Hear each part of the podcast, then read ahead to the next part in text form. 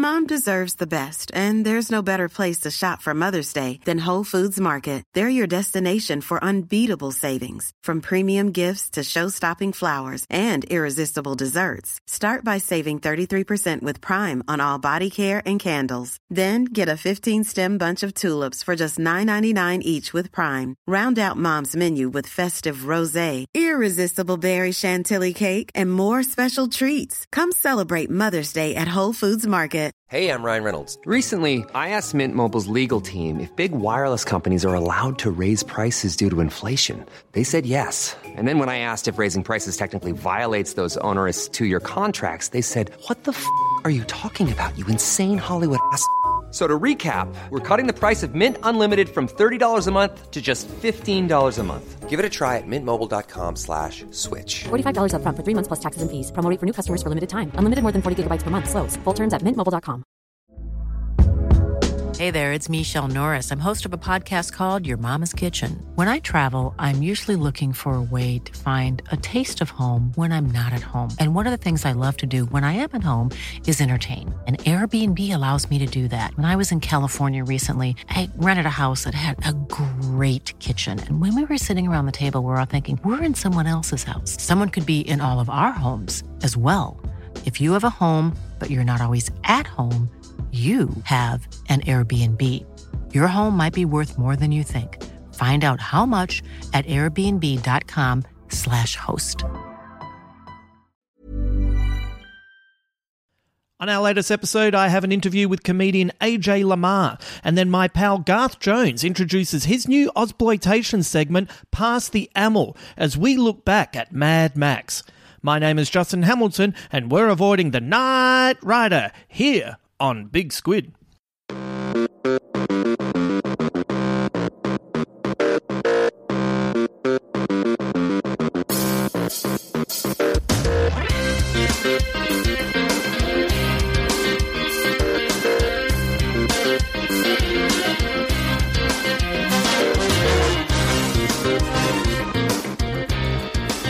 Welcome to our latest podcast. I'm very excited to introduce you to AJ Lamarque. This is his first appearance on Big Squid, and I'm a big fan of his. Uh, after the Sydney lockdown finished, or as anyone in Melbourne would call it, you call that a lockdown? and I'm guessing the rest of the world calls it, wait a minute, Melbourne, hold my drink. anyway, after the first Sydney lockdown finished, or the only Sydney lockdown finished, my first gig back was with AJ, and I hadn't met him before. Uh, big fan, right off the get go. I thought he was fantastic. He was very funny. He was a good guy. And it was just so nice to see someone dressed up and bringing glamour back to the stage. Like, I'd just spent 10 weeks catching myself in the mirror in a tracksuit and, you know, shorts. So seeing someone look fantastic was just glorious for my four eyes. so I was keen to get him on the podcast, not only to introduce you to him, or maybe you're already a fan, so maybe this podcast will just give you a little bit more insight into AJ. But I'm keen to do some more work with him down the track, so this is an opportunity for you to get in there on the ground level, and then when he turns up on, say, our next live show, you'll be able to really enjoy where he's coming from. Also, my good friend Garth Jones begins a new segment, Past the Amel, where he's going to talk us through the genre of Ozploitation.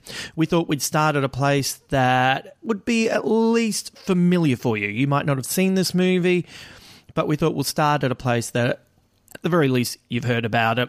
And so we thought we'd begin with the original Mad Max movie. We've been talking about doing this segment for a while, so I'm really glad I can finally uh, get it up. This has actually been quite a few months in the making.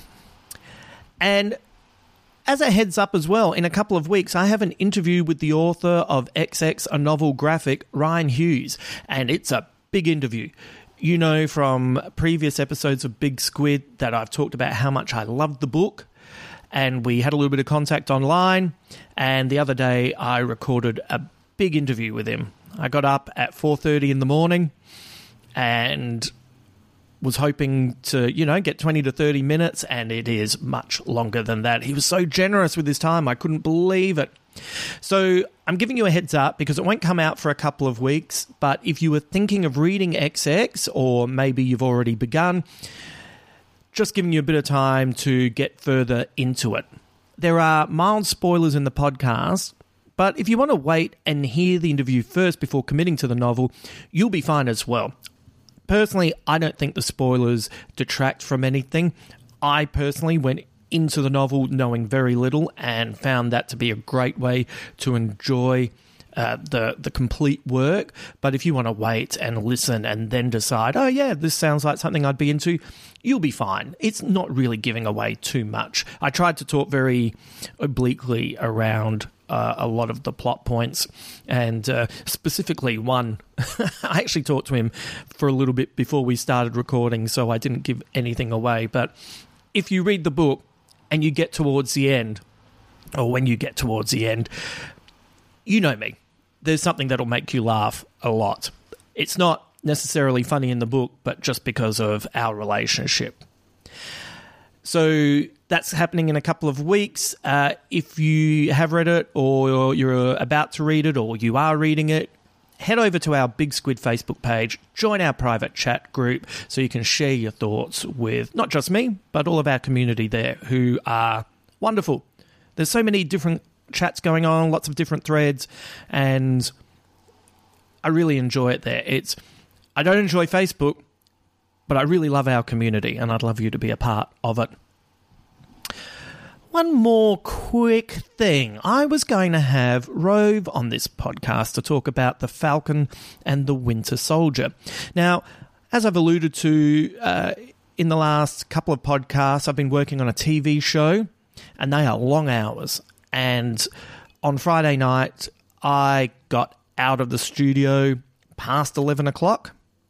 So I was keen to watch it, raced home. I was buzzed actually because I liked the trailer. I liked both characters. I thought it was an interesting premise. And then I watched the first episode and I thought it was fine. Literally that. Fine.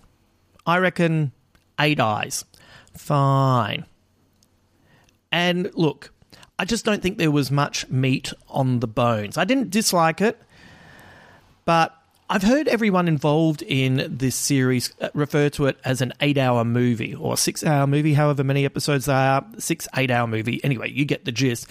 And that drives me mental because that doesn't work for me on TV because the form of TV is episodic. You can still tell a long form story, but each episode has to be its own thing.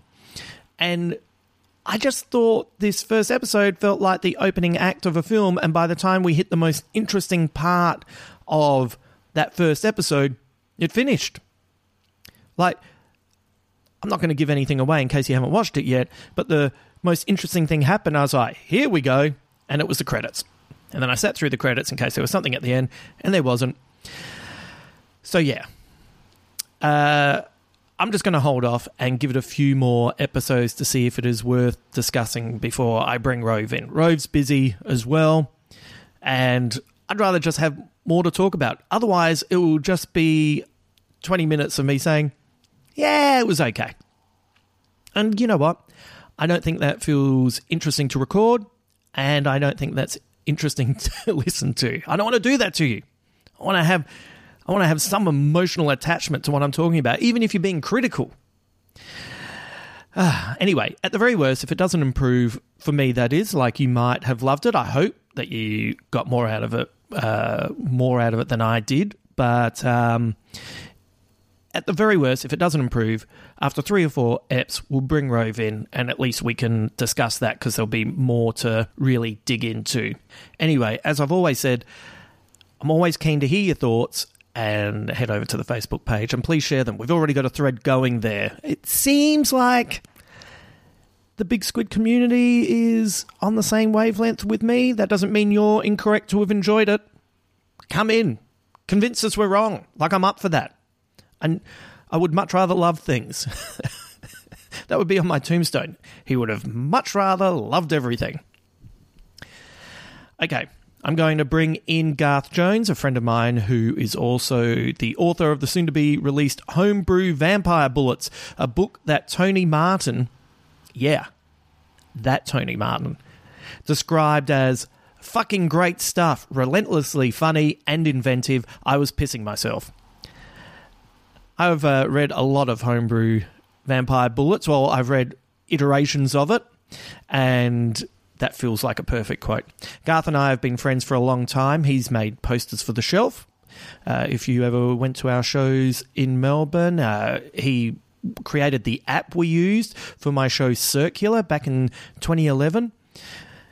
Back in 2011, we had an app where you could. It was just around the time where people were always on their phones when they're in the audience. So we created an app that had different stories. And if I said something, you could, if you found that interesting, you could click on things and you could find little bits of extra story, etc. And look, to be honest, it didn't work because as soon as you say to people, you know, you can get out your phones, the whole audience looked at you as if to say, you're tricking us, aren't you? And instead, I just had a really focused audience for that whole season. you can't win sometimes. Anyway, felt like a good idea. And uh, I love Garth. He's fascinated by the works of decadent rock and roll scholars, debauched fantasists, and occult piss takers. You can find more of his work at passtheamel.com. And I'm pleased to welcome him to this show with his very own opener.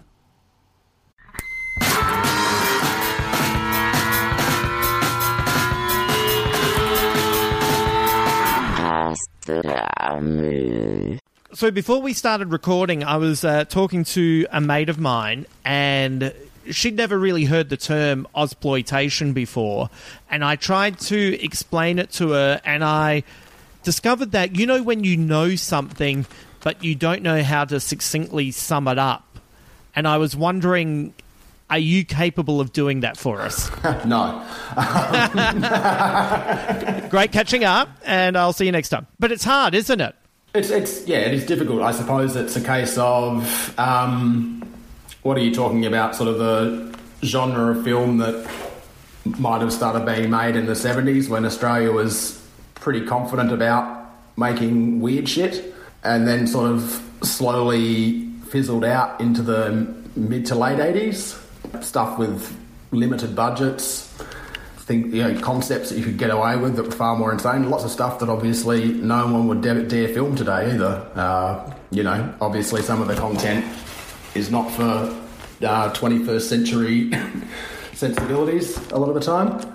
I'm especially thinking of stuff like um, Fair Game. I think it was called Fair Game, something from the mid 80s, where you know the the cover of the uh, VHS was a woman strapped to the bonnet of a Ute in her underpants, that sort of gear.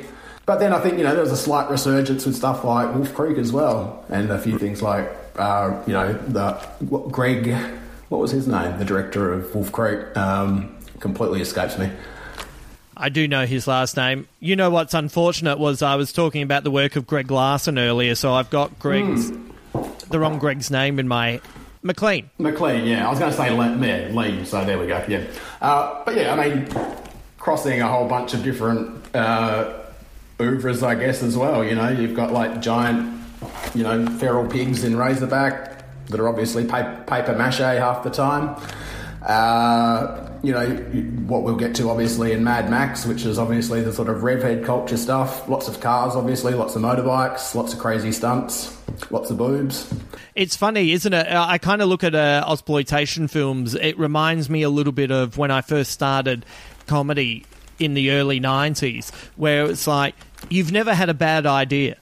Like, you've had heaps of bad ideas, but you don't realize some of them are bad ideas, and you just commit to them fully. And there was, you know, I mean, obviously, you know, George Miller, uh, director of the Mad Max films and all the rest, he was a doctor that was funding the films uh, through his, you know, practice during the day because no one was going to finance the movies otherwise. But there was a little bit more of that sort of punk spirit happening then, sort of just just make it. And was that the appeal for you when you were getting into that uh, genre? Was it the sense of that there weren't rules, that it was just stick your hands in and, and go for it?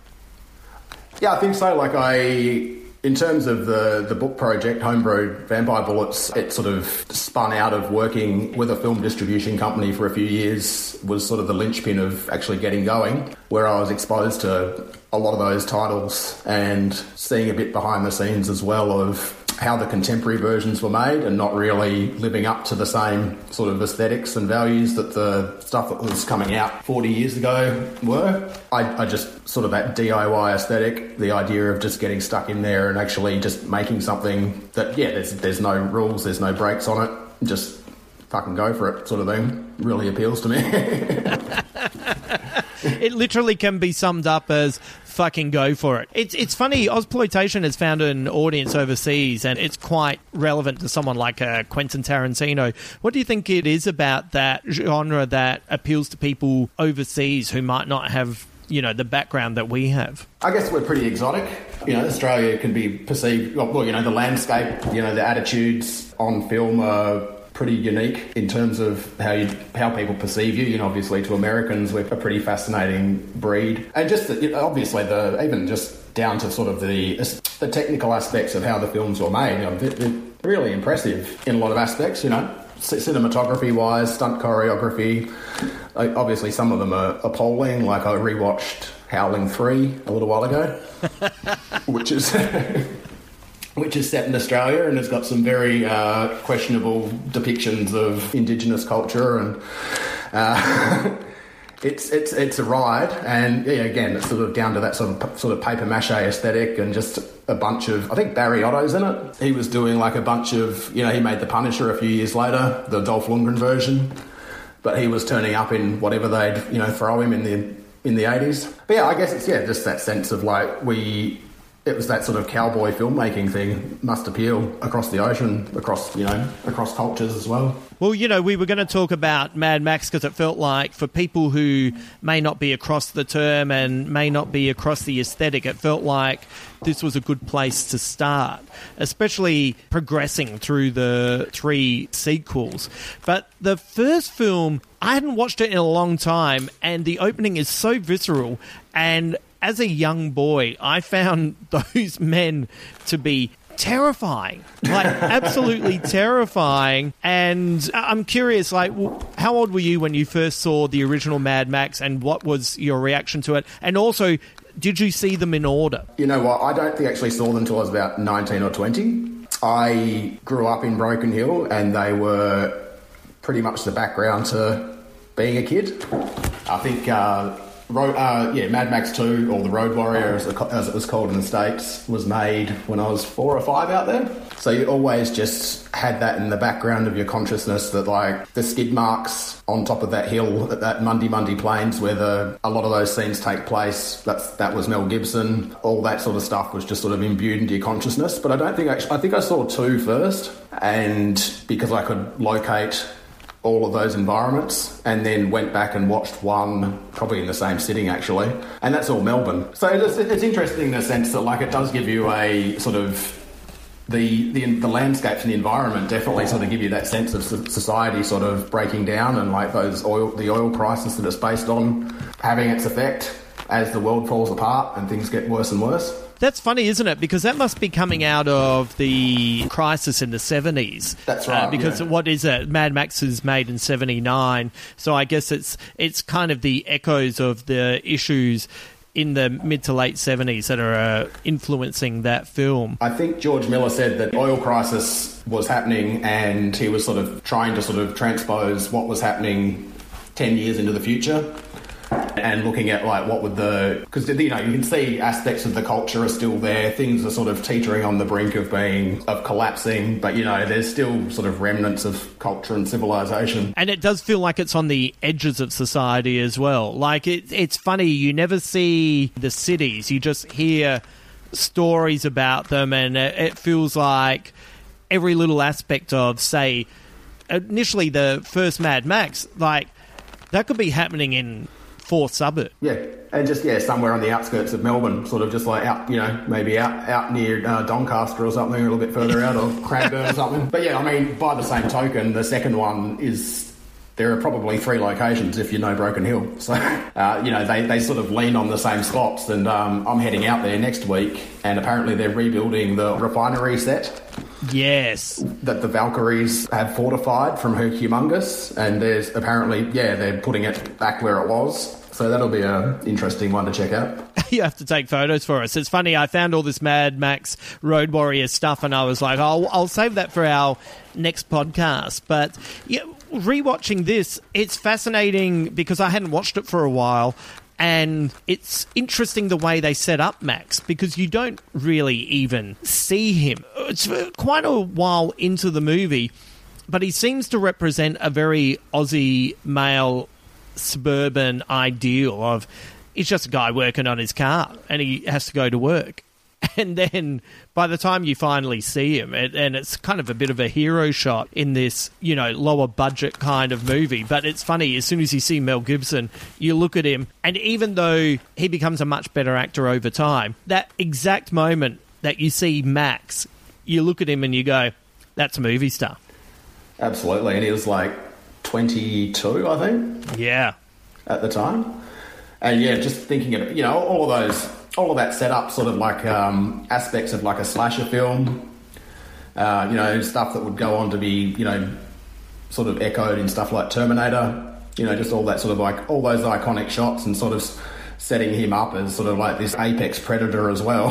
when it comes to like you know king of the rev head sort of thing, like the master of the vehicle and like it's also you know interesting like you know the cops are all sort of like top guns. Like there's elements of you know fighter pilots and cowboys there like the the ray bans and all the rest. And and they, they're sort of virtuous as compared to you know because we usually hate cops now but you know they're actually sort of larrikin bastards but still quite virtuous That's really interesting. It's a very different way of uh, looking at the archetypes that has changed over the last few decades, especially like Bisley as as Goose. Goose is almost the quintessential dude that you grew up with. yep There's a moment in the film that I found really interesting, which is his wife turns around to him after there's been, you know, someone who's had an accident on the road. It's the opening of the movie. And she says, You've made the TV again. And you think, how many times has Max nailed a bad guy to such an extent they're leading the news with it? Well, he sort of does be- become a bit like RoboCop too. Like you know, gets you know starts to get sort of like the weird, you know, gets sort of um, the various editions, like the lo-fi Victorian, you know, the leg brace and all the rest. Starts to get augmented a bit as he goes on, but also always sort of like once he decides he's doing something, he's just going to like implacably go at the target. Yeah, so there's a bit of cyborg stuff there in a sort of very lo-fi way. You know, you said Top Gun as well, and I'd never really thought about that before. But in Top Gun, Maverick's best friend is Goose as That's well. right, Goose, yeah, yeah. Goose has a bad ending there too. You know, they're all doffing the Ray Bans and all sort of hot shotting around and doing the low, low vibration homoeroticism all the time, uh, or not so low, right? not so low sometimes. Yeah, well, there's the great Tarantino piece from that movie where he compares Top Gun to being a movie about. It's it's actually a homoerotic movie, and they're trying to win Maverick over. And you could look at Mad Max as the bikers are all saying, "Max, we know you're married, but you should join us because it's so camp." Do you think that you know? Speaking of the influence as well. You know when you see the scene for the Hall of Justice and it's falling apart. I feel like you can even see that in the aesthetic of Zack Snyder's Justice League. yep, and probably Zack Snyder doesn't quite uh, comprehend how camp he is either. Uh, deeply unintentionally uh, homoerotic, everything he does is. But yeah, I mean, all that stuff that was filmed at Melbourne Jail, I think, um, around there. Like that was yeah, right in the city, I think it was.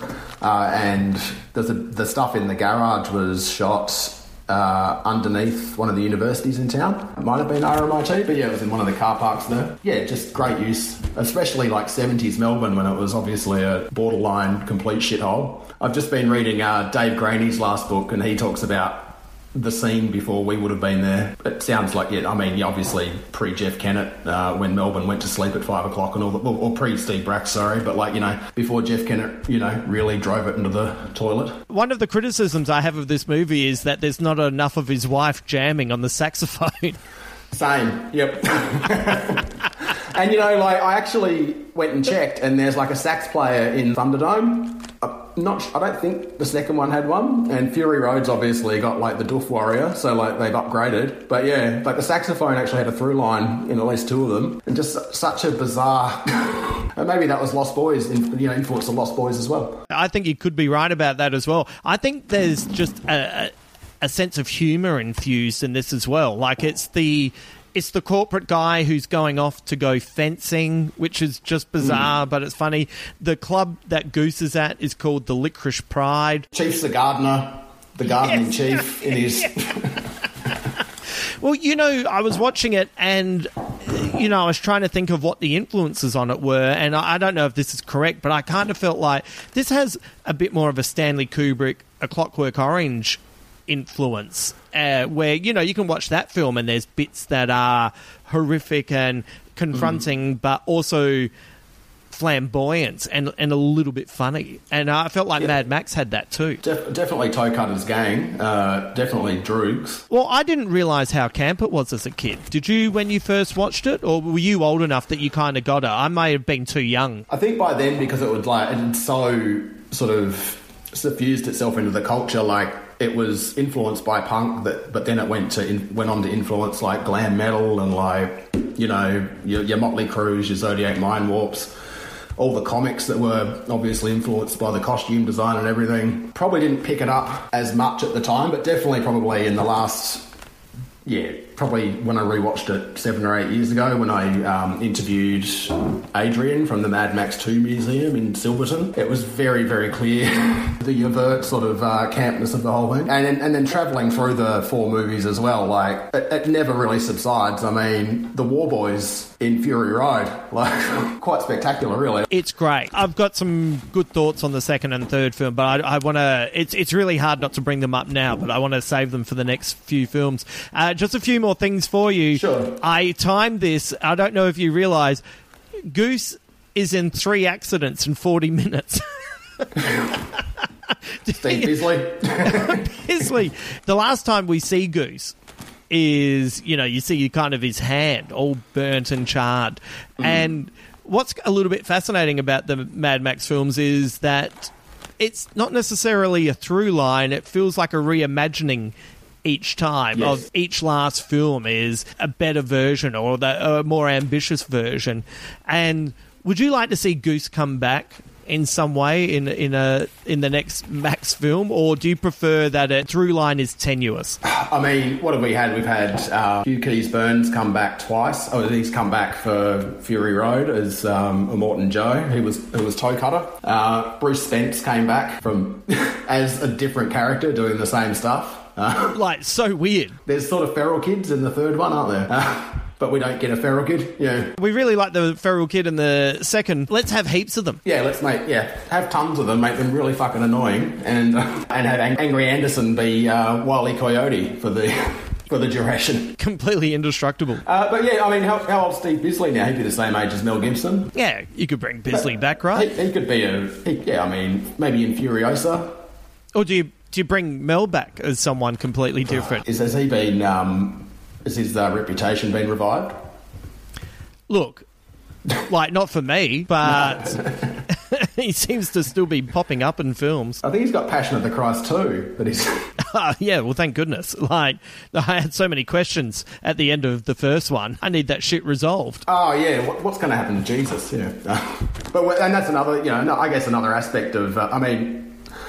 In, in the sense that like each film takes aspects of the previous one and reimagines it and sort of builds the myth and sort of you know that sort of questionable narrative sort of stuff. Um, there's also the various sort of like Christ analogies, or like you know the idea, you know Mel being a reluctant savior, some Max being a reluctant savior sometimes, or primarily, but then the bad guys also could also be you know placed in that sort of zone as well in the way they relate to their various cults and all the rest. Um, yeah, the sort of all the narratives have like sort of sort of converging with like both sides have got understandable sort of you know rationales and then and then max sort of just stumbles into it and uh, picks a side Could you imagine any Australian actor now being able to pull off this kind of role? to play mad max Yeah, or are they all too knowing? I think Tom Hardy was great. Like, Yeah, so do I. yeah, I don't think that.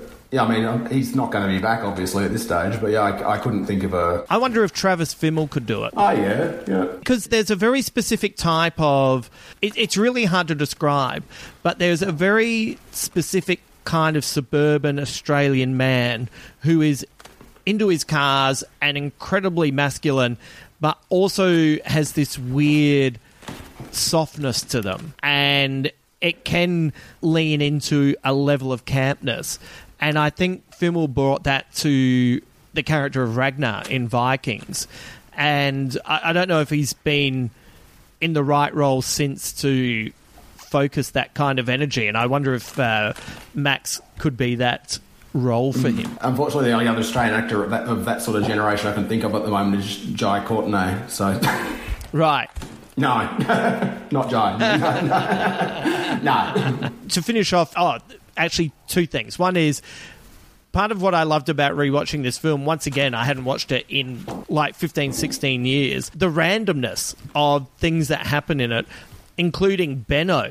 And Benno, who is this slightly mentally challenged character who just kind of turns up in the end. And as I was watching, I was thinking, if this was a Stephen King novel, he'd end up being the hero. Do you like the randomness of the story? Is that kind of what adds to the uh, Ozploitation aestheticness of how everything kind of plays out? Like there's a through line, but things just pop up that never really linger for too long. I, I, yeah, I like the sort of uh, perfunctory nature of, you know, I mean, the first one just ends. You know, you wait, yeah, people just die. you know, I saw a quote from Mel Gibson the other day uh, talking about the second one, but it, like it sort of applies to the, the first two and then the fourth one. Um, Mel said, still holds up because it's so basic. It's about energy. It didn't spare anyone. People flying under wheels, a girl gets it, a dog gets it, everybody gets it. it was the first Mad Max, but done better. The third one didn't work at all. But yeah, it's just yeah, completely uh, you know the arbitrary nature of the whims of fate and people just being written off, disappearing. You know, the film ends at sort of just cut your hand off, see you later. That is one of the all time great endings. And it, it just, you know, the credits roll and you're sort of like, well, what happened? you know, that I just got punched in the face for like an hour and a half. and the second one's like, I got kicked in the face for an hour and a half. and got some interesting things to talk to you about with the in regards to the third one. But someone who's on this podcast a lot loves the third one because it was as a kid their entry point into Mad Max, and it's like, oh, okay, that's kind of fascinating. it's like seeing the prequels first, yeah? Yeah, I think it is. Yeah. I think it's exactly like that. On rewatching it, I, I mean, if we're going to jump, I, I mean, I didn't hate it. I just No. um, thought it sort of missed the point of what Mad Max is about because it sort of Right. got lost in the sort of building the politics and the sort of ideas around Bartertown and, uh, you know, not enough cars Not enough cars. doing car things. Yeah, and I'm not like a car guy, but like I like seeing cars go fast and go over each other and, you know, blow up. That was actually my main criticism of the third film was like, where's the chase? Like, I know there's Yeah. a train here, but I'm, I didn't sign up for a train. I want big trucks and cars. That's what I want. Yeah, not not ninety seconds or a five minute you know, yeah sequence at the end. I want the whole bloody thing. Not you know not not methane farming. yeah, inter- yeah, interesting world building stuff, but yeah, not enough to sort of hang in the. End. And that was after the producer of the first two had passed away too, so Yeah. sort of gotten a bit lost on that, I guess. So Yeah, I think so. But, you know, the third one ends up being uh, important for the fourth one in a way because they kind of build on stuff from the third one. But I'm really looking forward to delving into this stuff. You know, as I said, we're going to start with the Mad Max films to begin with because people might not be across this genre. So we'll kind of ease them into the world with something that, even if they're not into these movies, they'll be across it as an idea, and then we'll go into some uh, interesting places. Like there's some stuff that you've suggested that I'm like, I have no idea what that is, and I'm really excited to find out about that. Where can people find your work if they're uh, going to look for it online? Sure, you can go to passtheamyl.com, that's A-M-Y-L, and all the social, uh, Twitter, Instagram, Medium, and Tumblr are all Pass the Amyl at those respective sites as well. Great. All right. Thanks for this. And uh, I look forward to uh, getting stuck into the Road Warrior. Thanks, Garth. Cool. Thanks, Justin.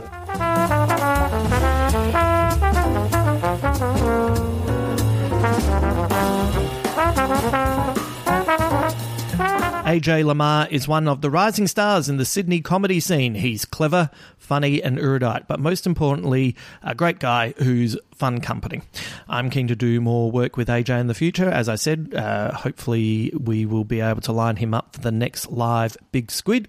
And if this is your first time hanging out with AJ, I think you'll quickly see why I'm keen to do more work with him. Okay, let's bring in AJ.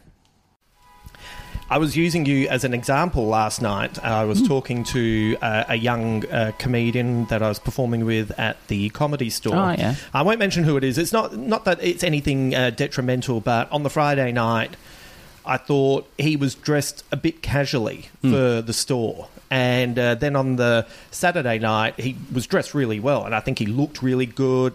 He's, he suddenly, you know, that red curtain. He just Yes. it highlighted his shoulders. He looked awesome, and I felt like his material popped a little bit more. And I used you as an example, like the first time we ever performed together.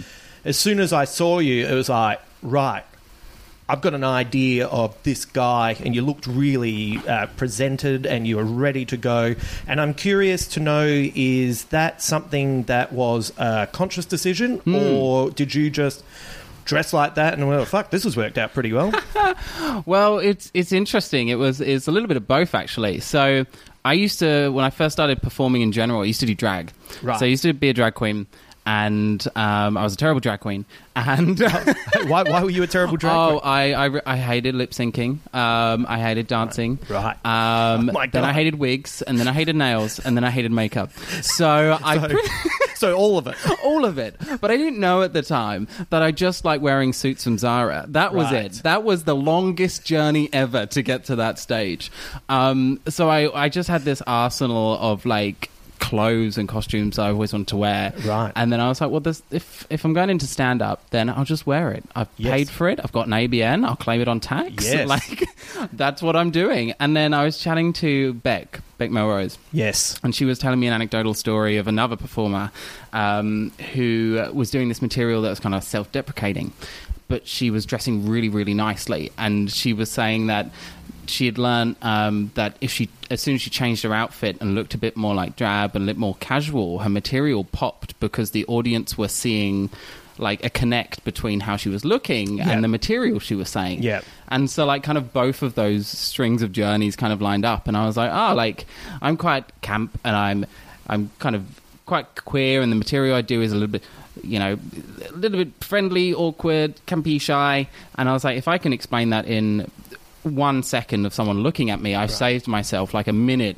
of Yeah. setting myself up, and like, oh, I'm gay, and this is me, and oh, what am I like? Um, yeah, so It's- that's the roundabout journey of how I got there. Yeah, no, but that's I think it's a really underrated aspect of uh, uh, of stand up comedy, and it, like it doesn't mean everyone needs to be dressed up. Like your uniform Yep. can be casual Yeah. if that's what your material is, but uh, th- it's interesting. There there can be that disconnect, can't there? With the my favorite is the really handsome, buff. Heterosexual twenty-something male comedian on stage doing a little bit of I'm just really not sure about women, and you're Yeah. going, "Come on, mate, Yep. look at you." exactly. We actually had um, so I run a I run a show in Sydney, and we got some funding to do like a newcomers workshop and program. So instead of just doing the newcomers night, we um, teamed up with GD, and I got some like local um, legends in to kind of like help people. So we had a workshop where they practiced some material, and we talked about different elements of what it is to kind of perform stand up. Yep. From what are the terms to how do you apply to be in a room and what's etiquette? Like do i have to stay for every gig that i ever go to for the entire show? Can i leave? You know all of that kind of stuff that everyone wishes they got um, in the first year. And one of the guys absolute legend chris um, if you look at him you'd be like he's he's a blokey bloke. He's got a big beard. He's kind of like kind of burly guy. And he's gay and he's a bear. But he happened to be wearing this top that said bloke and it was just like bloke, and I think it was a brand of beer, but it said bloke, and he gets up on stage and he starts setting himself up as like this really like heterosexual guy, blah blah, and then he kind of lands a punchline that was like, oh, I'm actually gay. Like I think one of his lines is like, I look like the kind of guy who who has a divorce settlement and pays alimony. like that's that's the setup line, and then so when he comes in with like gay, like everyone cracked up, and he was like, oh, I wasn't like, I'm not sure what to wear, and I was like, wear that exact top. Wear the top that says bloke on it because Yes. you are just setting that punchline even more. And it every time he does it, it's hilarious because you can see the audience go, "Oh, Yeah, yeah, that's so good, isn't it? You know, uh, that reminds me of Cameron Duggan's joke. Hmm. Have you seen Cameron recently? Where he uh, it actually might be an older piece, but it still makes me laugh when he says to an audience, "I look like a guy who's had many fathers," and then Yes, he, yeah. then he points out, "Still together." Like, how, how'd that happen? You know, and it's just a really funny. Uh, uh, twist as well, Yep. but also uh, what I like about that is you know, watching, uh, uh, performing with some comedians last night Mm. and uh, looking at some of the uh, younger comics, uh, some of this material is funny, but there is an interesting thing where I reckon if you ask them, why do you say that joke? Mm. They couldn't really tell you why. And, and sometimes you see that in routines, you can see there's like four different ideas and it has a bait and switch that effectively works in the moment. yeah, But when you don't really think about it afterwards because it's kind of like fast food because it's just Yep. a quick snap of a joke, but it didn't really land because you, you don't really understand why they're saying it. And this guy going up and doing all of this stuff with bloke and then giving the reveal Yeah. is like, oh, you have Yeah. been like an audience really enjoys Yeah. being manipulated in a fun way. Yeah, and it's I, I find this like the congruency as well, like you were mentioning through the entire set. Like I have like I kind of like dark humor. I think I think that's the thing when you when you do stand up a lot and you see it, you tend to like the really odd stuff. The odd Right. stuff sticks out, or I find at least for my taste, like something's really weird, and I'm like, oh, like this has caught me off guard because I I didn't expect it.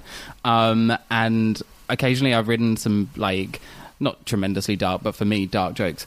Um, and I performed them, and they flatline. And it's a similar element to that because I set myself up with certain types of jokes and an aesthetic that's like quite like, hey, Right. and all of a sudden it's like boom, and I haven't managed to like figure out the line of how to use that energy that I've created to emphasize that, and I'm in the Yes. shock stage, um, and I'm like, oh, like it's interesting to play with. I haven't yet figured it out how to like maneuver that atmosphere in the room, but I'm like aware of it, and it's interesting to pick up on what I've been putting out. And then, like, maybe I need to do a completely different set if I'm to use that joke, or put it in a different place in that set. That's yeah, and this is a, the really fun part of Yeah. Mm. uh, comedy or doing stand up is you, you know that the idea is correct and Mm. you know that there is something there that you can play with, but finding your way into it, it it could be that it lives in a completely different set. It could be Mm. something as simple as a sentence of, "Hey, I know I've been looking fantastic tonight, but I have some dark thoughts." Yep. and then you know you give them something Yep. you give them two things that are actually not that dark, and then you hit them with the third. It's like, oh, well, there you go. Yeah. you know, but you can sign segue them Yeah. into it, kind of thing. But it's you, you'll know. You just it's the One day it just happens, and you're like, Yeah. you improvise it, or and you're like, oh, I sat there in a cafe for two hours trying to figure out the right sentence, and I just came up with this on the fly, and I found it. Great. Uh, you, you, you do. You, you have to. You have to put in the hard yards Yeah. in the cafe to Yeah. get to. It's you, you know. You do hour long shows, and everyone goes, "Oh, I love that bit," and you're like, "Oh." Why didn't I just do that immediately? that was the, the throwaway line that I'll now keep. But Oh, yeah. but that is doing the hard yards. Just um, going back, I'm really interested in uh, the drag uh, Hmm. Yeah. aspect, and and so. Uh, so we know where it ends. Yeah. Like, we're we're going full Christopher Nolan memento here, but uh, I'm I'm curious to know. So, what made you decide that you wanted to try drag? That is a very good question. I I feel like there was a part of me who came like I only came out when I was 21, which is relatively late for a, well, I think Gen Y is that middling like generation where some people came out at like 9 and they knew the terms and you know Yeah. their family loved them and the school was great and everything and then like some uh, parts of Gen Y like myself was still like you couldn't have a gay teacher who was out everyone you know Yeah. like and uh, so we're that age where like it's it you know hit and miss between um, who you ask but i was definitely of the stage where it was like still quite taboo. Like the only term like drag that I'd heard of when I was younger was associated on the same par as like drug dealers. It was like those Oh, people that go to clubs and like they're they're drug dealing and they're sorted and all, it's all of this stuff. And that's the only reference I had for most of. Um, like what it meant to be gay, even though I was gr- I grew up on like um, How I Met Your Mother, not How I Met Your Mother. Um, oh gosh, what's that show? I've forgotten the show. I remember the scene where he's roller skating through the entire city. Oh, uh, Um, the village people. No, oh, it's a British. I grew up on a lot Oh. of British farces. Like, um, now I've forgotten them all. Carry On. I love the Carry On series. Right. Well, they're all gay, but like they don't mention it. No. most of them are gay. Yeah. But like, so I was absorbing it, but I didn't know that's what gay could be, and Yes. that was like there were other people because it was usually mostly hidden in those kind of keeping up appearances type things where it's all quite camp and all Like- quite like So camps. so camp, but like they're all straight. So it's just like this disconnect. Um, you know, term. usually with one female character that they Yeah. say hideously sexual things towards, and you say, "We can't be gay." Like he's talking about her tits. Yeah, exactly. Um, so I grew all of that. So I had this weird kind of understanding of drag. So I ended up doing a lot later, probably when I was about 26. I came out when I was 21, and I was still like, well, I'm gay, but I'm not gay. I'm not going to do the gay stuff. Like, I'm just going to be, you know, the kind of gay person who just doesn't talk about it. And then I realized that that was also inbuilt in like this internal homophobia because it's like, oh, if I can say I'm gay, Yeah. But then Sorry, uh, where, where was this? Where were you living at this point? um, I actually came out when I was living in the States. I just sent a text to my family being like, I'm gay, deal with it. Um, and then they were lovely.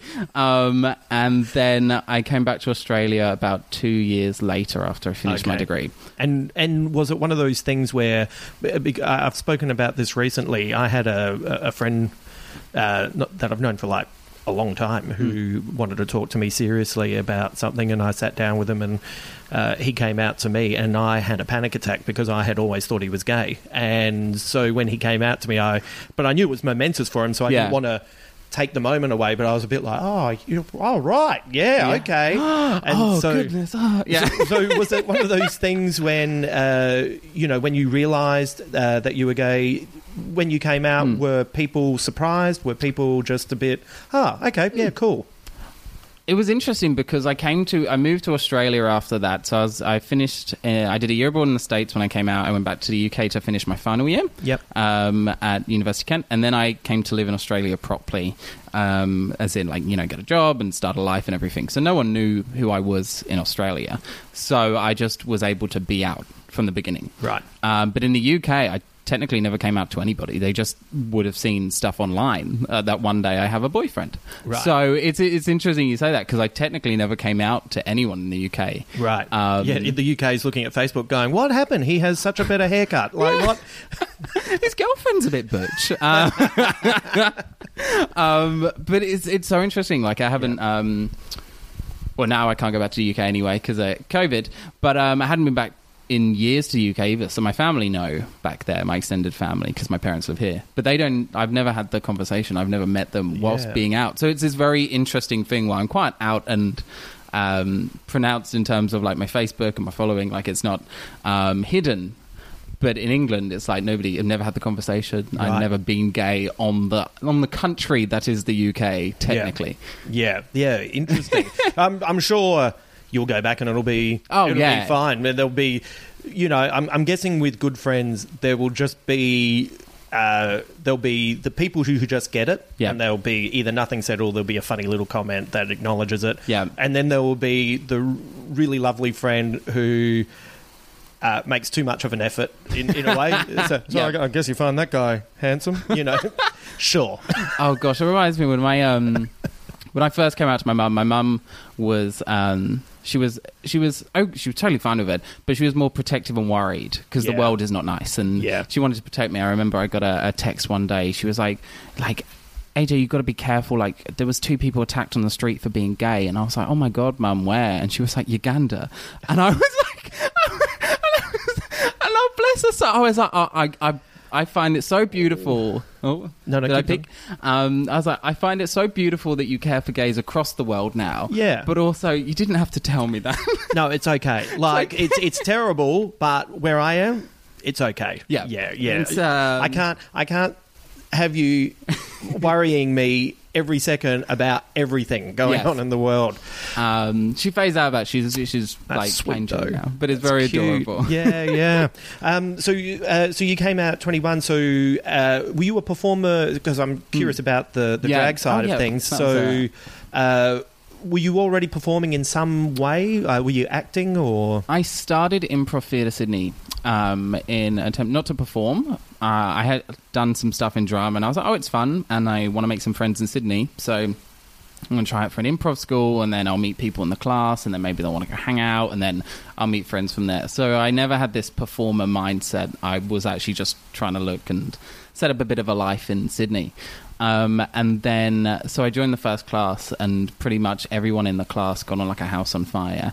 Um, it's where I met my good friend Beck. Um, Ah. we met in that class before Yeah. both of us had started stand up. Yeah, Oh, I Um, love Beck. She's adorable. She is a wonderful, beautiful human.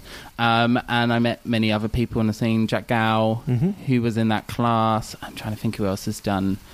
W- was this a was this a bear pack? Was this? Uh, Uh, this was taught by Steen. It was taught yes. by Steen, actually. Yeah. Yeah. Um, he taught our first class. So I started this class, and all of a sudden, we're going out to comedy shows. I'm meeting all these people, and I didn't know a lot of them who they were at the time because I was pretty much fresh, like three months in Sydney. So I'm Yeah. meeting all these people, and I didn't realize like like the the talents they had, the shows they were doing, how they integrated into the comedy scene in, at large in Australia and across the globe. And so I was quite privileged in that aspect because I was just like getting like meeting some amazing, talented people and just being like, oh hi, that's great. Oh my god, we'll go to your show. Um, and then from there, I. Um, started doing a lot more improv because I really liked it and I was meeting a lot of people and it was kind of building up a lot of great momentum. And then um, one day people were doing stand up and I was like, I'm never going to get on stage by myself. Like, no, thank you. I'll stick with a team. That's great. But I can't tell jokes by myself. That's bizarre. Um, and then one day I was asked to kind of be a part of this queer lineup, and they'd kind of had some costumey thing, and being brought up in this generation that also had a lot of RuPaul's Drag Race in it. I was like, ah, I'm going to do drag. I've seen it. I can, yes, mama, house down boots. Or, like all of that stuff that just absorbs into you that I don't even know what it means. Um, but that's I was like I all of a sudden the doors opened to me being out here and all of the modern gay culture rushed in. Uh, none of the legacy or the 78ers or the history, just all the contemporary um, drag race stuff really. So I was like I'm going to do it. It's drag, um, and so I kind of started doing it then. And I was like, oh, this is fun. Like, I can take selfies, and a lot of people like them, and like all that kind of like very millennial part of me started Yeah. kicking off, and all the dopamine started flooding in, and I was like, this is great. um, I ended up doing a um, a show for Mardi Gras called Dungeons and Drag Queens. So we played D and D dressed in drag. Uh, we did a couple of lip syncs in between. I was terrible. Um, and then I ended up continuing that um, show. I was like, I really like this show. It's fun. We had a massive turnout. There's this kind of hidden niche of um, LGBT plus communities and gamers Right. that like is rarely talked about, but there are so many people who fit that Venn diagram. And so when we did the show, like we sold out four nights in a heartbeat at the um, at Pact. Yep. Um, so then we continue doing this show, and all of a sudden, I've got a monthly show at the Imperial Hotel. Yep. You know the the the home of uh, Priscilla, Queen um, of the Desert, like where they start their journey from. Like this very important like element of drag history in Australia. Yeah. And all of a sudden, this queen who doesn't like hair and nails and lip syncs is like having a monthly show in the basement. Uh, so I kind of just kept on rolling with this tumbling drag performance thing, and until one day, um, someone asked me to MC uh, a little emerging festival they were doing to support new acts, and I was like, well, MCing is not like stand up. Like it's it's not. I don't have to tell jokes. I'll just say like, hey, coming up next is blah blah blah. Again, not knowing anything about what an MC does. Right, right. And now I'm like, oh, that actually was a bigger step than doing stand up. That Yeah. requires a lot more. Yeah. But in my head, I was like, I'll just introduce them. I'll get a card. I'll be like, JoJo's playing the piano. Give it up. Yeah. Um, and then, and then all of a sudden, I was in drag on stage by myself, and I was quite comfortable in saying stuff, and people were laughing at Right. the stuff I was saying. Yeah. And I had that one unique moment after that very, very, very, very, very long journey of being like, oh, I'm on stage and people are laughing at things I'm saying, and it's okay. Yeah. Uh, they don't hate me. They don't think I'm boring. Um, in fact, like people want to take photos of me after, and were like, I met someone like at a party many months ago now, when parties were a thing. He was like, I remember you. You did this show, and I I took this photo, and then went through his phone and was like, look at us, and I looked terrible, and I asked him to delete it. Um,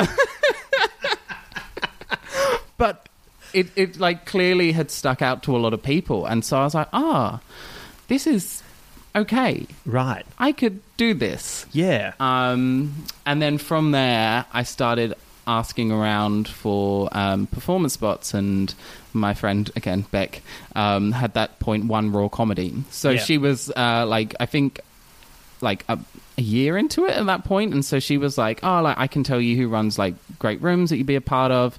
I was doing like um, the cafe lounge as like my second gig Oh yeah. um, which I didn't know was like a very big deal.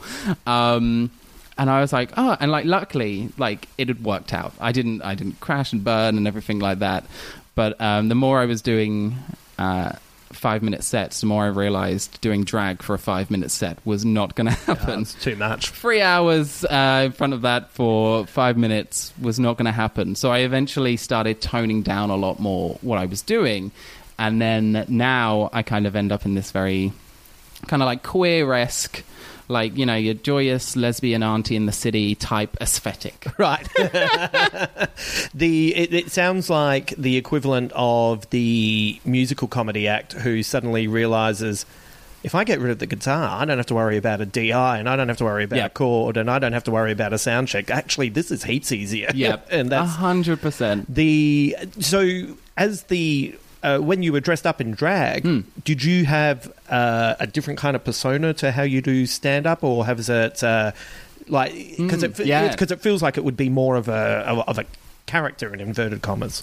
Yeah, well, actually, it was one of the things where I realized I didn't like drag inherently was because I had a name um, called Cleo because I'm a, a massive uh, Egyptology fan, and um, I was performing and people call me Cleo, and I'm like, I'll just call me AJ. Like, I just, it just, it's my name. I'm Yeah. just me. I'm Yeah. just me under here. It's, I'm going to act the same, but people expected me to be a lot more like sassy Right. and a lot more meaner and a lot more catty and I mean my you know all of the tropes that come with being a drag queen and that was very incongruent with who I am as a person Yeah. and I couldn't some people are able to embody a character um, I'm very much just I'm just me. And I have a tired me energetic me but I can't do character like that inherently to be like now I've got a wig on I'm for the night I am this person.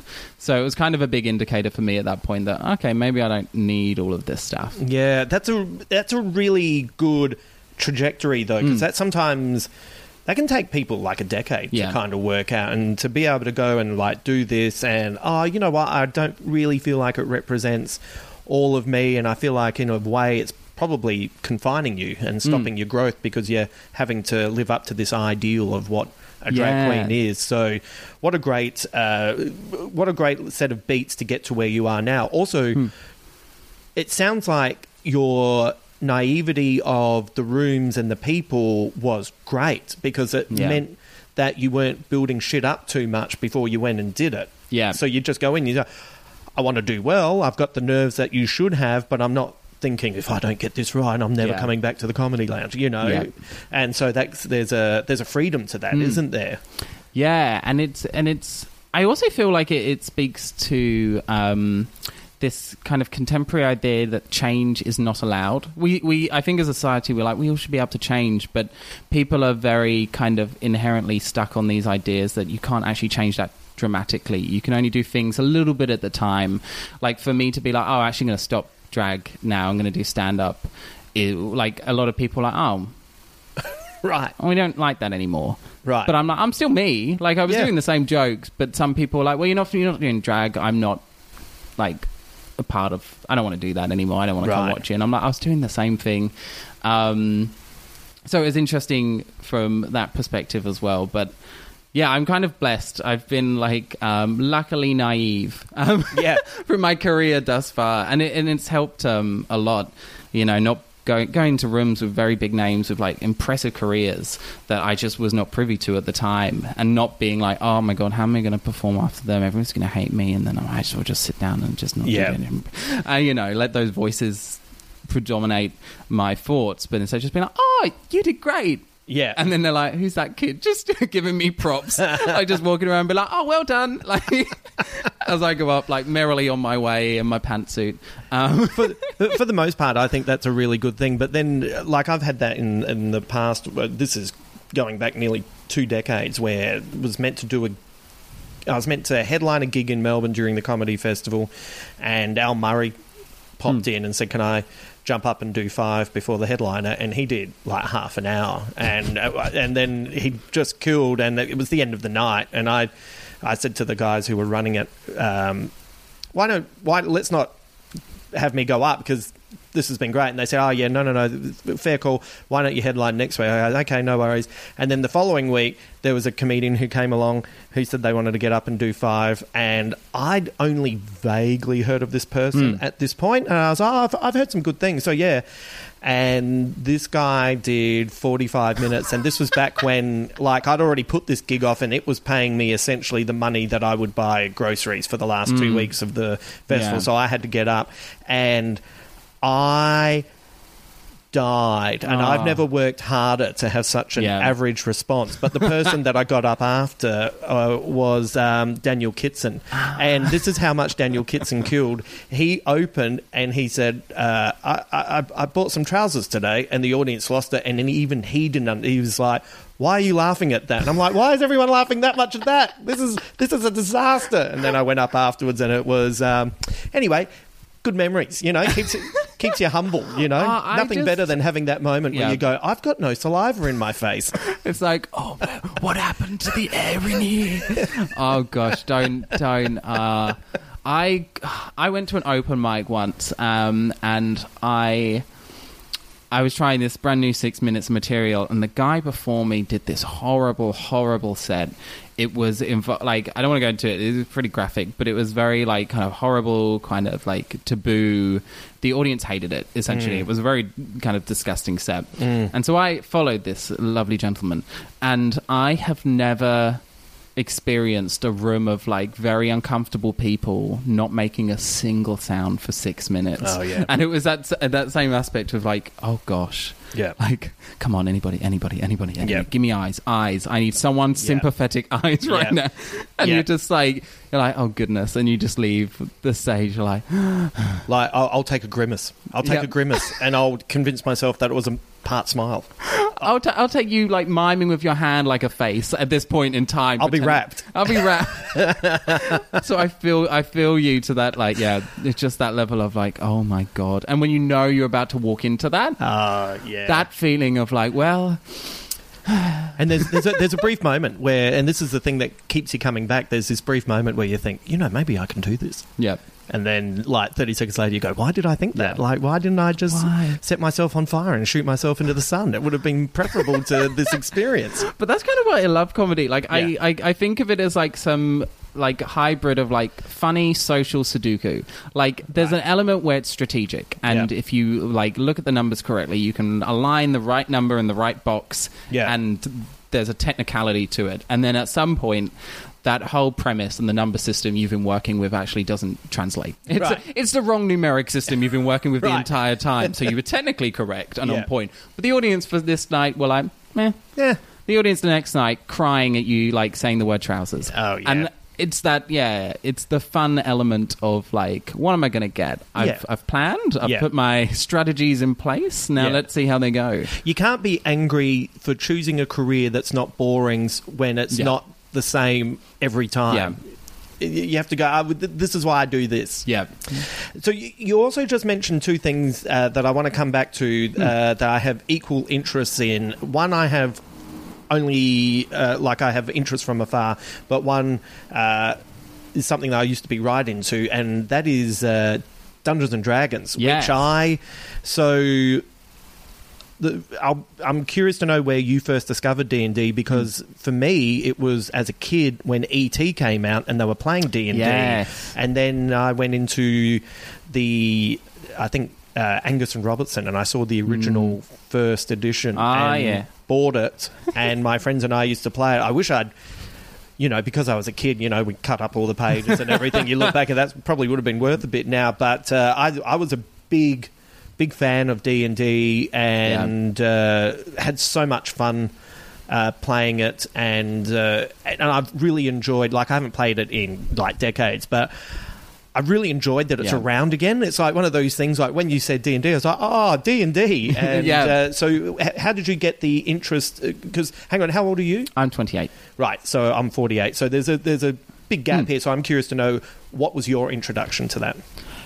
I don't think I had a. It's kind of like when people ask me, like, oh, "Do you remember when you found out Santa wasn't real?" Like, I never remember when. Yeah. I kind of always knew. I think at some point, or at some point, it was made aware to me, and I was like, "All right," and I just kind of sailed on. Like, um, and the same with D and D. Like, I never had this kind of formal introduction. I think it was always part of pop culture like any american high school film ever was like look at the nerds playing d&d i'm Yeah. a jock and i throw a football um and that's that's all the 90s high school films from America. Um, and so it's it's always played in my mind, but I've always been a big fan of video games and gaming and board games in general. And a lot of that kind of lore that comes from D&D inspires so much of um, that. Uh, like you know, board games where they're based on castles or anything with an orc Yep. in it or an elf, or they all have these roots back into like D and D, and obviously, um, actually, I wonder. I've never found out. Lord of the Rings came first, I believe.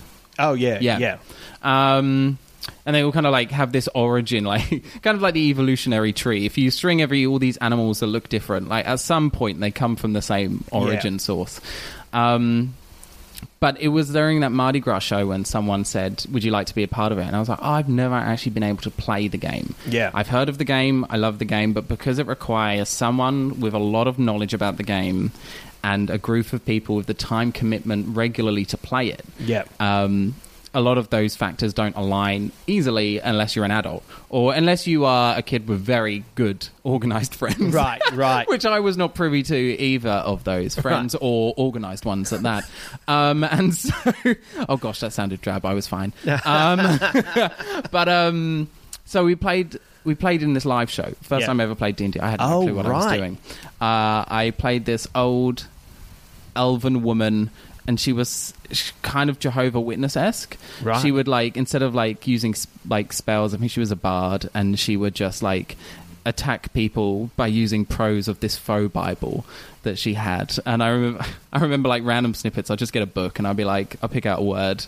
And I'd be like, and then Jesus said, "Why are you in the parking spot that I clearly indicated to go?" In? And I would just go off on this tangent, and people enjoyed it. Great. Um, and then afterwards, when we, I was like with the people involved, I was like, "Oh, I actually really want to continue doing this. I Yeah. enjoy the game, and people like it, and we like it. Let's just do it." Keep doing it.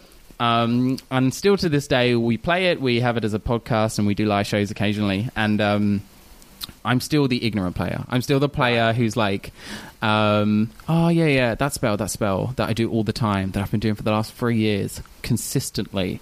Uh, what's the dice on that one again? Right. Um, and then everybody else around me knows everything like that. It's like a level three spell, and you need two d6s and one d10 and roll it twice, and all of that. Into, it. and you can use this because you're wearing this armor. And I'm like, thank you. Yes.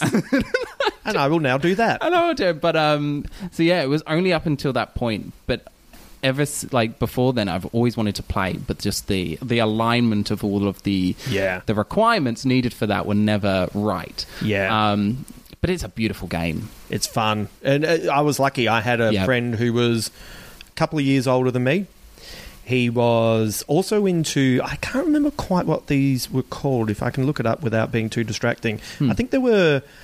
They were like choose your own adventure books, but they were fa- Oh. were they fighting fantasy?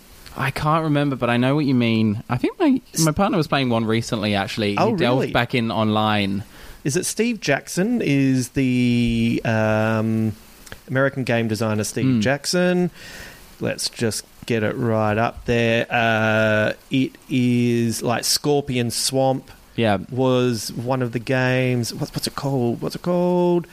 Someone, people are listening to this going, mate, it's blah blah blah. And I was like, yeah, I know. Just that's screaming at us. That's what I'm trying to look up, mate. Why are you stressing we'll get there. me? We'll get there. Uh, God, why is it not just telling me? It's just saying book by. no, sorry, I've just become That's all fighting good. fan. It was fighting fantasy. Fantasy. There we you go. It was You had Steve it the whole time. I had it the whole time. uh, so my friend was into that as well, Hmm. and he used to take like uh, Island of the Lizard Men and turn Yeah. that into our own D and D Ah, campaign. And uh, he was also a big heavy metal head, like what you know. The, the Yeah. classic cliche, the heavy metal nerd who's across everything. So then he was bringing in uh, characters that were, you know, inspired by albums by Anthrax and Slayer, you know, Oh, so it was all Yeah. heaps of fun and just creative, you know, just Yeah. so creative. And yeah, no idea is a bad idea. I, I, I probably spent more money on graph paper than I did on anything, and you'd have fun creating Oh, your places. beautiful for yeah. that. And Um, because not only as the person also known as dungeon master or DM, if you're not um, uh, privy to Dungeon Dragons, um, but also the players get to experiment with different chains of their own being. Like you Yeah. can be anyone you want to be, Yeah. whether that's very true to yourself or this very like um, ambitious character that you wish you were. You can make decisions that were like, what if I do that? I'm just going to see what happens. And I think it allows for that sometimes critical thinking development, sometimes imagination, sometimes creativity. Yeah. That I think a lot of like lot of the school curriculums um, actually lack. So I think it's a great game, especially for kids to play. Yeah. Because you're just questioning things, and you, it doesn't feel like learning. But you're like, what if I did this? Right. How would this play out? What if I do that? What if I said this? Yeah. And it's a safe kind of imaginative world to do that in. Yeah, and a good DM as well knows how to kind of give a little nudge here or a little nudge there, or just let something play out. And you know, it's crazy to think that you would sit around a table essentially with you know twenty sided dice and maybe you know some things written down, and you'd have a map on some graph paper, and you would genuinely get excited when Yeah. fuck we're dealing with a dragon, Yeah. or you know a beholder has turned up, or I remember my mate and I playing until like four in the morning, which as kids is late, and it was uh, you know the uh, the Dracula one, Raven uh, Croft, I um, think. yeah. yeah. So and getting like we freaked out while we were playing it, and it's just pure imagination. It's so fun. We we actually we did a Christmas show at GD um, Giant Dwarf in Sydney, and we had Jordan Raskopoulos. Oh, um, great. She came and played with us, and the the character like our DM had set up was this evil toy maker, and he had like taken over the town and like was using these toys to attack people, kind of in a, like a small soldiers esque way. Um, one one little toy was this, uh, and he was also like very old fashioned. So all these toys were very like the Barbie does the girl jobs, and the the male, you know, the Kens do the man jobs. Yeah. and one of them was. Um, that we'd like riffed on the spot was this little office assistant who who um, was in their kind of little plastic container that dolls are in that came with its own glass ceiling and then so funny. and then we had to help this little doll overcome that yeah, and there's this beautiful moment where like Jordan's character was like, "Here, let me help you," and smashes the little fake glass ceiling in the in the packet so she can be a manager. And then our DM is like, "Oh, it would have been you know more uh, better for me to do it myself, but gee, thanks." and it was just it was just it's like you, like because I think a lot of people think. Dungeons and Dragons is going to be orcs, medieval, Yeah. old, you know, timey wimey stuff. But it's like, oh no, you can have very contemporary, very weird stuff, very Oh. political stuff, very, Yeah. you know, you can have tanks and modern warfare. I know there's a, a podcast called Dungeons and Daddies, which is not the gay daddies. Uh, it's PG, but Right. they're just fathers that Right. just go around being dads in this universe. And like that's funny.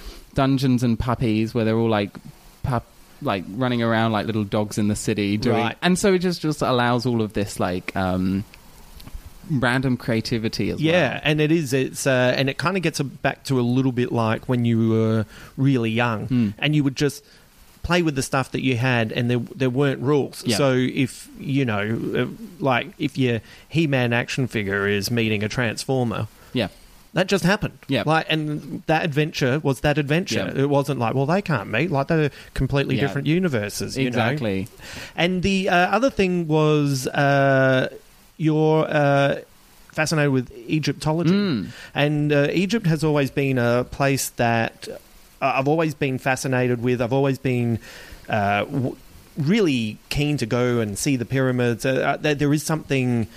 Uh, like I'm not religious, but Mm. there, there, there's so much uh, mysticism with Yeah. it. Mysticism's not quite the right word, that, uh, but you know what I mean. Yeah. You can feel it when you look at it, and you know, wow, there is a lot of history here. There's a lot of stuff going on, and uh, I'd love to know uh, what uh, piqued your interest. I think I've always I I found I find a similar thing. Like I find the history of ancient Egypt to be like that kind of like person you're attracted to in a bar wherever you are and they're kind of mysterious and like they're giving answers in a cool kind of suave way Yeah. but like you're like i don't know what's going on with you but i'm intrigued anyway. Like you haven't really given me an answer Right. but i'm still here for it. Um, and it's the same with like the entire pretty much history because there's a lot that they do know but 10 times more that they don't. And so even when you are reading things about your in- that you're interested in they're like we still don't know if it was this that that or that. But here's a rough story. So you kind of get the same thing. You get a little bit to be like this has sparked my curiosity but not enough to be like and in 1949 when this person went into this build like you know you can Yeah. with contemporary history and you're Yeah. like well they did that and then they did that and then they did that and then they did that and there's 20 sources and here's video footage and um, which i find quite appealing um, and again being into board games and Yeah. that kind of realm it comes up a lot as well it feeds into this kind of like um, pre kind of yeah you either go the orcs and elves or you go like roman history or greek right. or ancient egyptian or norse kind Yeah. of um, It was it was funny. I was, as a kid, it was it was uh, probably Greek mythology Mm. and Norse mythology through Thor comics. Was Yeah. oh, hang on, this is this is a mythology, and then you know you read uh, you read the comic, and Thor's a handsome blonde haired guy, and then you read the, the mythology, and he's a big ginger. Yep. You know, and it's like, wow, all right, I see what's going on here. And then the the, the fascinating thing about uh, the the Egypt stuff, the, the the the Egyptian mythology is. Oh. So strange compared to like you know after you've gone from Greek and Norse where they look like you and me and then Yeah. suddenly they have the head of a jackal and and, Yeah. and the way it sort of seemed to be intertwined with the the rising and the falling of the River Nile and Yeah. and then and then just these fascinating things where remember the uh, I forget which this might be all the pyramids or it might just be the Great Pyramid. Hmm. They had the uh, the sections that went from the surface all the Ah, way in. yeah. They thought they were places so they could breathe, and then they worked out where the stars were, and they Yeah. were pointing at Betelgeuse. yeah And it's like, whoa, that is what the fuck is going it's on so here? fascinating. Yeah, I think one of the um, early references that we have that people found out that the world was actually curved, um, or round rather, not flat. Um, apologies if you believe the world is flat. Um, but I doubt you're listening to the podcast. Um, but one of the it's it, not necessarily Galileo Galilei, but um, one kind of like researcher scientist equivalent in ancient Egypt had set up two obelisks in two different cities, kind of like one up in um, the top of Egypt and one at the bottom, and noticed the shadows that were different at different times and the curve. And they were like, oh, okay, they you know did some rudimentary figurines to be like, okay, well this shows it can't be exactly straight. Um, and so there was an element of like um, that insight into scientific development here as well, which I find fascinating. I think that one of the most fascinating parts of um, Egyptology to me is that they run, at least what we know of them as a as a people and a population, is that they run very differently to how our society is set up now. We are a fact based society and even religions which people would argue oh they're not fact i've never seen blah blah blah you can't prove they exist or not it's based on things did happen or they didn't happen you can't have um, this story and that story if they compete in timelines or they compete in uh, values and, and stuff like that. But the Egyptians would believe every story um, at once. So um, the Earth was created in way A, but also in way B, and they are in contradiction to each other. But that's okay because they both happened. Uh, Right. where we as the people would be like, well, no, you have to pick one. I either believe the god Amun or I believe God Isis in this version, in this cult of Isis or that cult of Isis. But they were happy to believe multiple stories of origin, stories of trial, stories of combat, stories of the afterlife as the same thing. That's fascinating. Especially th- we live in such binary Yeah. times. You're this or you're that. Yep. What do you mean you're in the middle? Yep. Pick a side. Like Yep. people love to say that. Pick a side. Pick a side. Don't make a choice. Uh, but then it's like, oh yeah, nah, this uh, I like both of them, so you know, But it is also weird because it's not even necessarily like a choice to them. It's not Yeah. a you're sitting on the fence. Yeah. It's like they're yes and yes. Yes. I'm not being I'm not in contradiction with myself. right? It is. Yeah, And, and and when the majority is like that, it's it's very a perplexing idea to understand how people navigated a very complicated religious system based on that. Because you're like, how do people all conscribe to the same idea if the ideas are ever shifting? Right. And you go from one town and they worship a particular god in. Um, um, and then you go to the same town like a few years later and the story might have changed a Yeah. little bit or another story or Yeah. two more oh or none at all Right. um, that's fascinating. And you, uh, you what were you reading recently? Because when Mm. we were uh, Yeah. having a bit of an exchange, uh, you said there, there was something interesting that you were reading at the moment. well it was actually on the in the um, the topic of um, religion so it's a I, I tr- struggle to say this word polytheist Right. polytheist a multi-god religion Yeah. um, so uh, many people probably know at least a few of them you've got isis you've got ra you've got set um, Basta, if you're uh, a bit more well read. Um, and I was reading about um, uh, a pharaoh called Akhenaten.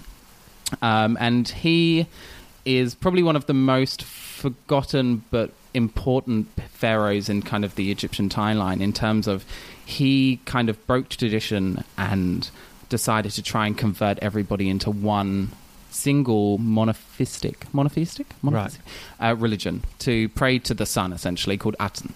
Um, so at that time there was many different gods um, and there were stories about how the sun rotated through the sky. You might have heard that ra and goes along the river every day and night and um, has to battle this serpent in order to survive and if he survives then the sun comes up the next day and Yeah. all of these beautiful beautiful um, stories um, and so he kind of broke tradition and was like no i've never seen these things before um, I've never seen Ra, I've never seen Set, but I do see the sun. I see the sun every day. The sun is real. This god is real. We should be worshipping this god. Um, and so he kind of upended the entire Egyptian civilization at that point in time for many years who were conscribed to the same religion. Um, and was uh, like set up an entire new capital, kind of banished and outlawed, changed his own name, which in in Egyptian kind of um, culture is very kind of taboo. Um, they believe that words have a magic within them. It's called Right. Um, and so your name is a promise. A lot of like names um, for like women would be like good mother because it's like a, a spell you're giving upon your child, so she grows up and buzz, becomes a good mother. Right. Um, and so he changed his name to um, Beneficial to Aten. I always forget that one, um, which basically means like he declared himself the most important person to this new god, the sun, and and, and pretty much tried to dismantle this entire like thousands of years of uh, history and religion, which obviously didn't go down particularly well. Right. That's audacious, isn't it? Like, Scandalous. y- y- you know, you know when people say if you had a time machine, Yeah. what would you go back to? And people often pick, you know, like the big things. Oh, yeah. But wouldn't you love to just go back and be there when he just gets up one morning and says, "Hey, I've had an idea."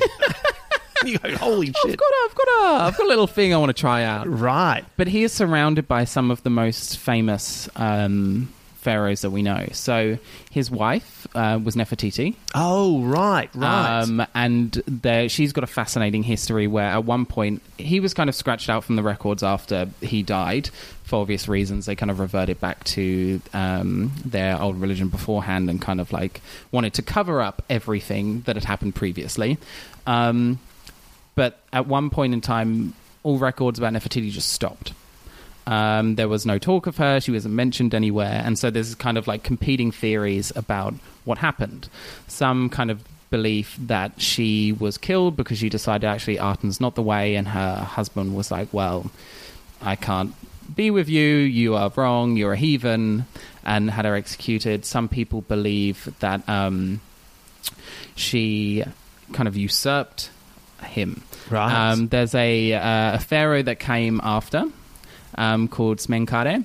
um, who is kind of referred to with both genders, and there's not much referred to them, and they're not really talked about a lot. And it's very odd for a pharaoh in that time not to have a lot of mention and to be referred by both genders. So they kind of have this theory that she took on this male embodiment and became a pharaoh in her own right and Oh. changed the way. And um, so there's many different theories about um, her own history. And then his son.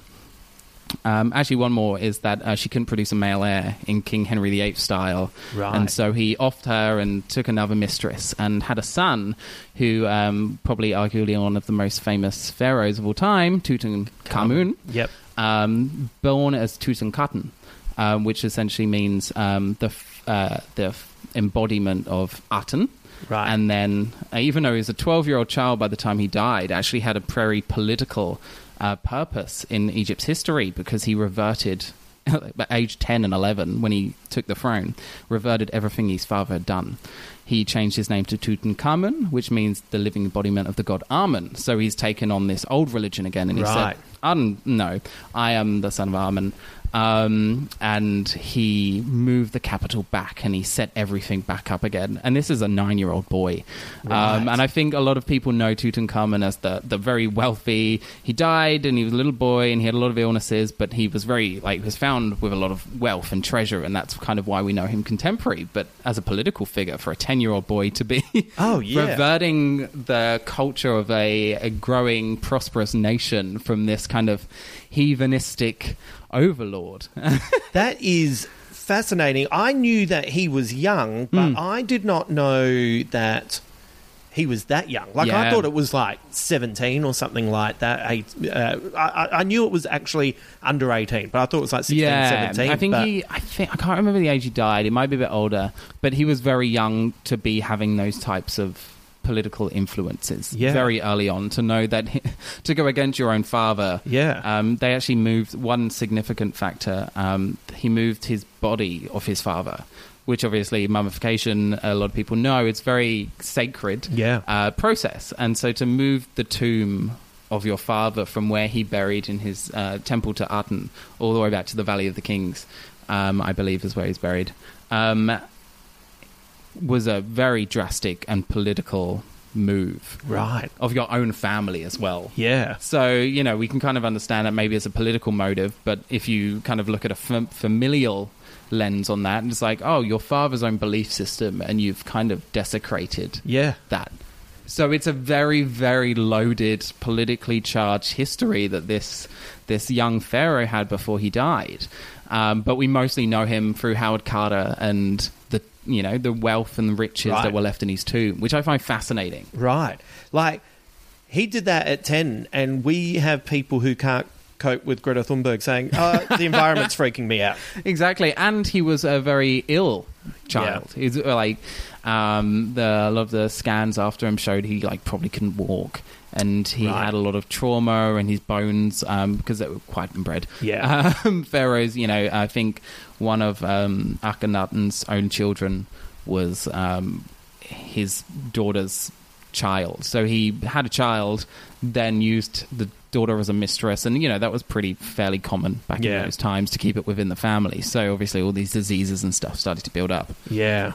Wow, that is fascinating. That's always so exciting when you kind of know. This is what I mean. Yeah. I kind of know bits and pieces and a general gist, and then you hear that, and you're like, far out. What, uh, where were you reading that? Is there somewhere that people could uh, find uh, this history that's fairly accessible?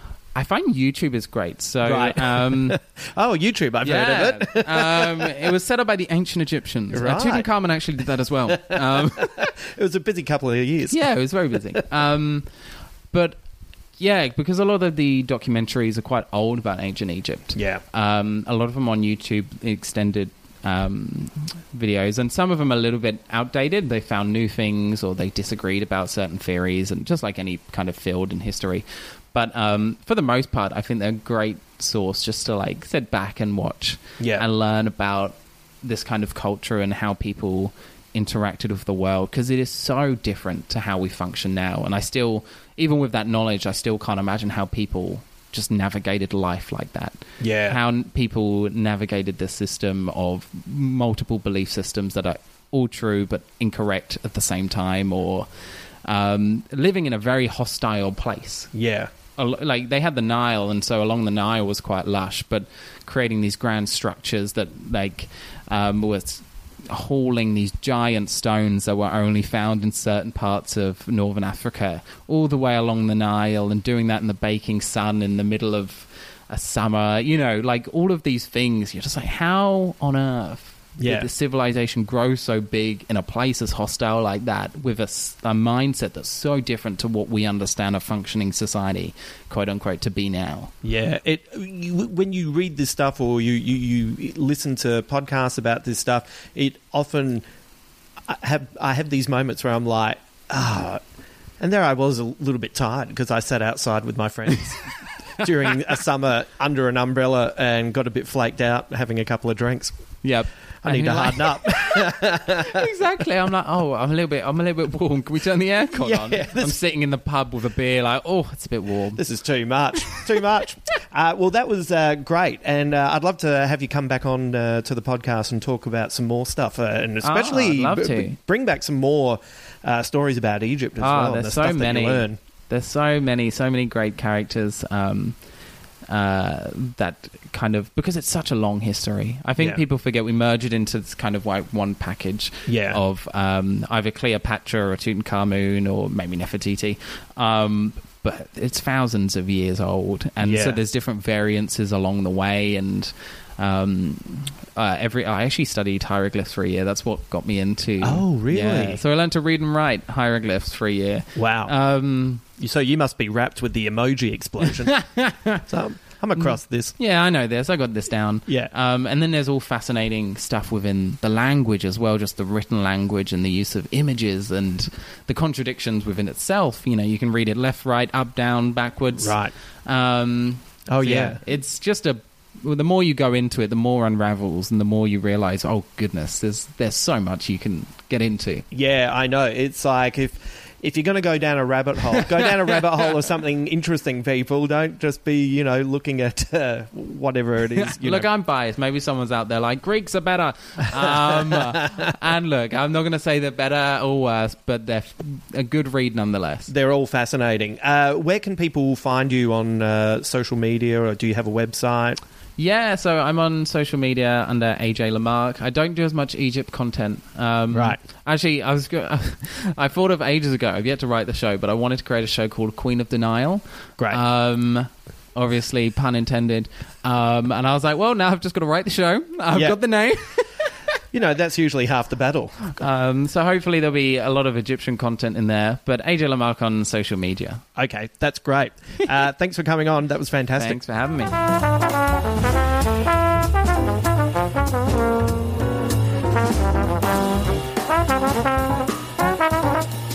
Thank you to AJ Lamarque and Garth Jones for helping me make this episode of Big Squid for you. Remember, you can find AJ on the socials and Garth over at passtheamel.com. I'm looking forward to having them back on the podcast soon. Uh, hopefully, soon. God, it's so hard to tee things up and get schedules in line, but there's stuff that we want to talk about, and uh, yeah. As I said, more work with these people uh, in the future. If you're enjoying this season, please leave us a great review at Apple Podcasts, or more importantly, suggest us to anyone who you think would enjoy our work. Word of mouth is actually the best way to go with these types of shows. And I know that the podcast world is flooded. I remember my old podcast, Can You Take This Photo, Please? You know, you had to explain to people what a podcast was when I was first doing that. Uh, I wasn't the first by any stretch of the means. I was introduced to it by uh, some uh, youngsters in Melbourne back in the day, and you know the normal routes. But uh, yeah, back way back in the previous decade, you had to explain what a podcast was. I know there's you know, so many out there now, and it's hard to, you know, break people's routines and patterns. But if you would like to suggest it to those that you think would enjoy this, as I said, word of mouth is the best way to go. No stress. Don't feel like you have to. It would just be appreciated. I'll be back later in the week with our next episode in the Leftovers rewatch. That's a fun episode as well. I've really enjoyed those. I'm trying to write slightly different podcast for the leftovers. Uh, It's not just because it's me by myself, but I'm I'm trying to add a little bit more uh, poetry to the podcast. Not poetry. I can't really think. Never go off on a tangent when you're not quite certain what you want to say. But anyway, I'm just trying to make them feel a little bit fuller, and I'm trying to give you the feel that I felt when I would um, read Alan Sepinwall's reviews back in the day when I would watch an episode and not have anyone to talk to, and then I'd read Alan Sepinwall's recaps and I'd think, oh, this guy gets it. So I'm trying to give you that sense and make it a little bit more personal and a little bit quieter and a little bit more one on one.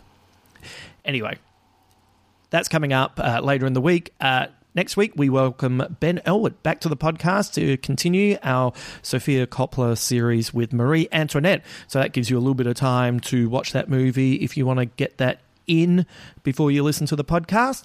And don't forget, author Rian Hughes, the author of XX, a novel graphic, is coming up soon.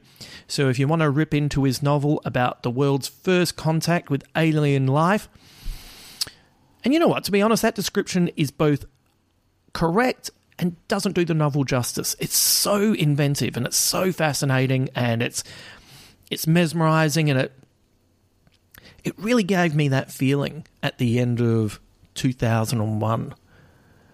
You know, the end of 2001, the first time you watch it, you just go, What the fuck is happening? My mind is expanding. That's what the book did. Anyway, that's coming up in a couple of weeks, so it gives you enough time to get a head start on the novel if you want to get ahead of it a little bit.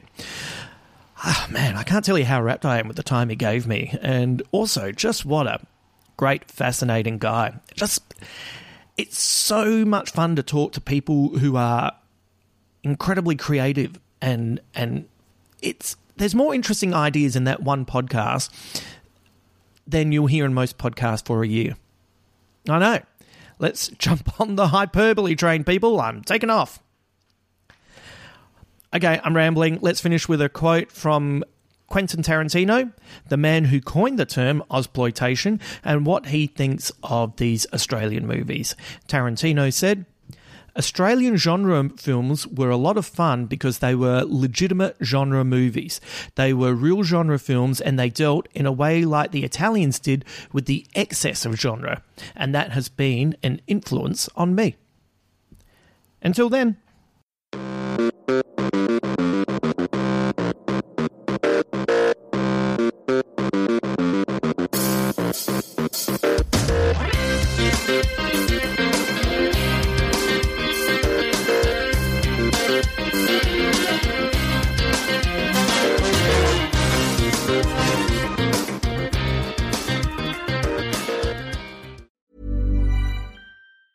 Hi, I'm Daniel, founder of Pretty Litter. Did you know cats tend to hide symptoms of sickness and pain? I learned this the hard way after losing my cat, Gingy. So I created Pretty Litter, a health monitoring litter that helps detect early signs of illness by changing colors, saving you money and potentially your cat's life. Pretty Litter is veterinarian developed, and it's the easiest way to keep tabs on your fur baby's health right at home. Go to prettylitter.com and use code ACAST for 20% off your first order and a free cat toy. Terms and conditions apply. See site for details. Even when we're on a budget, we still deserve nice things.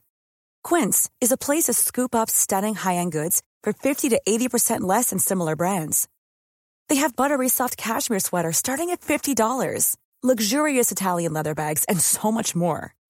Plus, Quince only works with factories that use safe, ethical, and responsible manufacturing. Get the high-end goods you'll love without the high price tag with Quince. Go to quince.com slash style for free shipping and 365-day returns.